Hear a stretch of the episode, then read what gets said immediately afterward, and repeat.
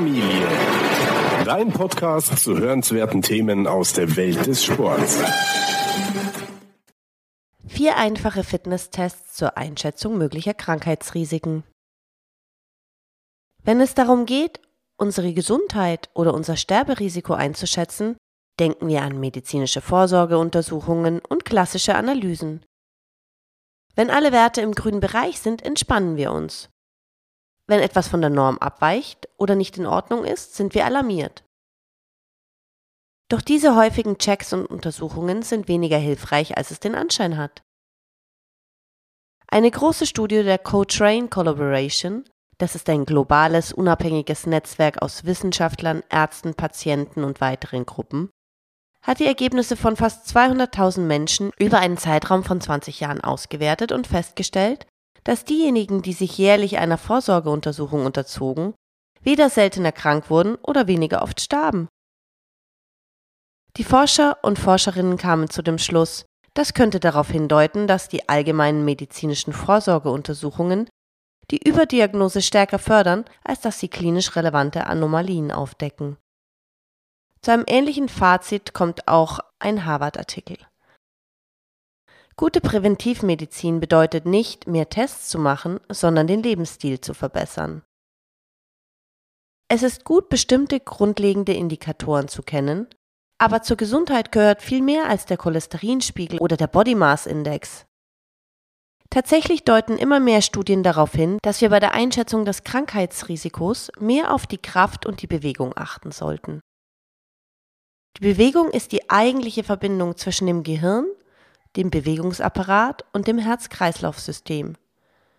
Die Analyse der Qualität dieser Achse kann uns viel mehr Informationen über ein Krankheitsrisiko liefern als eine Blutprobe. Im Folgenden lernst du vier Beispieltests kennen, die du durchführen kannst, um deinen allgemeinen Gesundheitszustand zu bewerten, ohne zum Arzt zu gehen. Test 1. Gehgeschwindigkeit. Eine Studie mit fast 35.000 älteren Erwachsenen, über 65, kommt zu dem Schluss, dass langsames Gehen mit einer höheren kurzfristigen Sterblichkeit verbunden ist. Die Initiatoren der Studie maßen die Zeit, die Teilnehmer brauchten, um eine Strecke von vier Metern zu gehen. Dabei wurde die durchschnittliche Lebenserwartung von denjenigen erreicht, die mit einer Geschwindigkeit von 0,8 bis 1 Meter pro Sekunde gingen. Jede Erhöhung um 0,1 Meter pro Sekunde reduzierte die Sterblichkeit um fast 12 Prozent. Ein Meter die Sekunde entspricht 3,6 Kilometer die Stunde. Es gibt viele Studien, die zu einem ähnlichen Ergebnis kommen.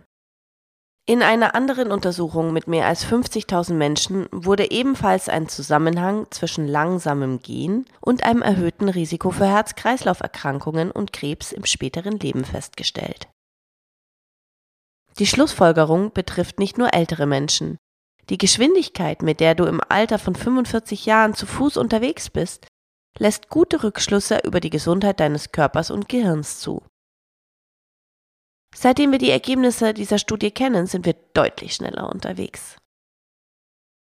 Test 2. Hinsetzen und aufstehen vom Boden, ohne die Hände zu benutzen. Dieser Test ist komplexer als das Gehen, liefert aber auch mehr Informationen. Im Stehen kreuzt du ein Bein hinter dem anderen und senkst dich langsam in eine sitzende Position auf dem Boden ab. Führe nun die umgekehrte Bewegung aus, indem du dich wieder in den Stand hochdrückst. Wenn du es ohne Hilfe geschafft hast, herzlichen Glückwunsch!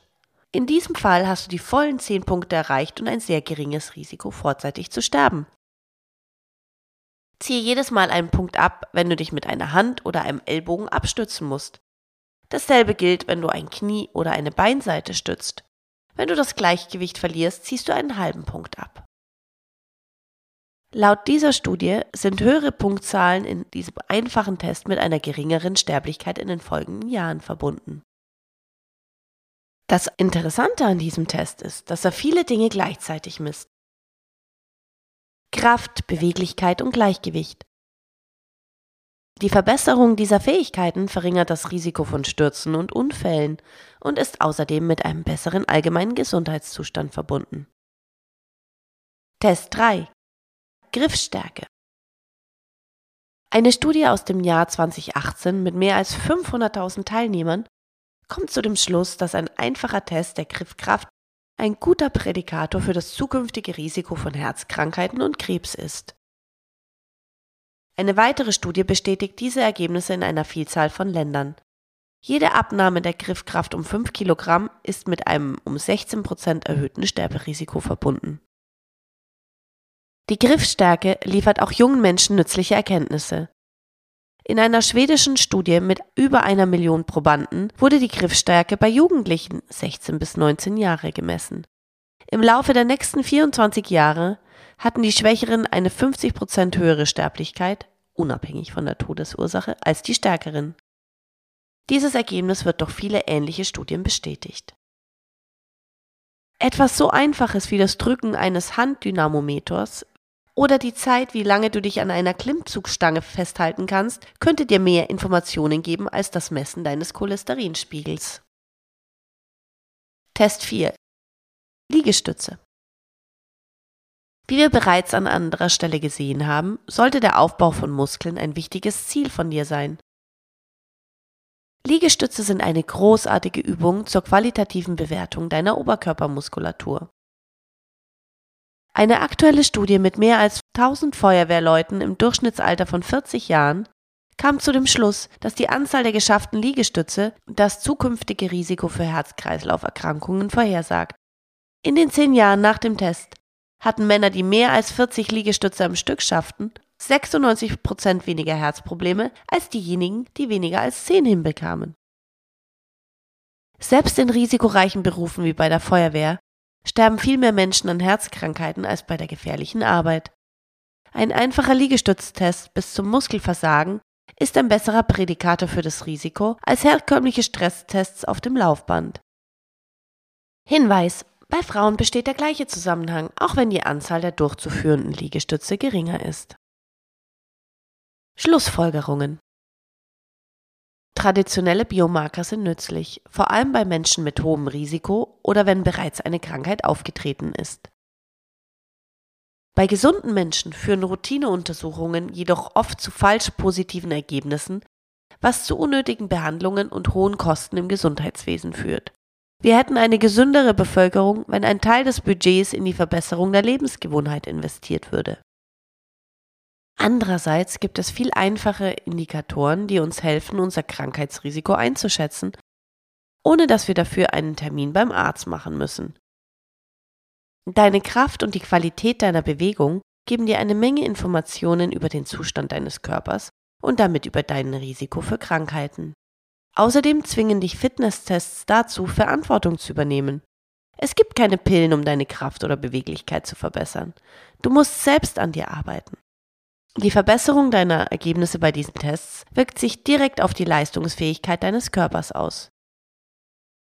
Gehe weiterhin zu ärztlichen Untersuchungen, aber ergänze deinen Vorsorgewerkzeugkasten um eigene körperliche Beurteilungen. Führe die vier genannten Fitnesstests am besten noch heute durch und versuche deine Ergebnisse in einem Jahr zu verbessern. PS das Bestehen aller Tests bedeutet natürlich nicht, dass du automatisch frei von Problemen bist. Genauso wenig bedeuten schlechte Resultate bei den Tests nicht, dass du gesundheitliche Probleme bekommen wirst. Es geht um Wahrscheinlichkeit und darum, mögliche Schwachstellen frühzeitig zu erkennen. Die Quellen zu allen erwähnten Studien sowie alle Grafiken und weiteren Informationen zum heutigen Artikel findest du auf fitnessrevolutionäre.de oder du schaust einfach in die Show Notes zu dieser Folge, wo du einen direkten Link zum Beitrag findest. Die Sportfamilie. Dein Podcast zu hörenswerten Themen aus der Welt des Sports.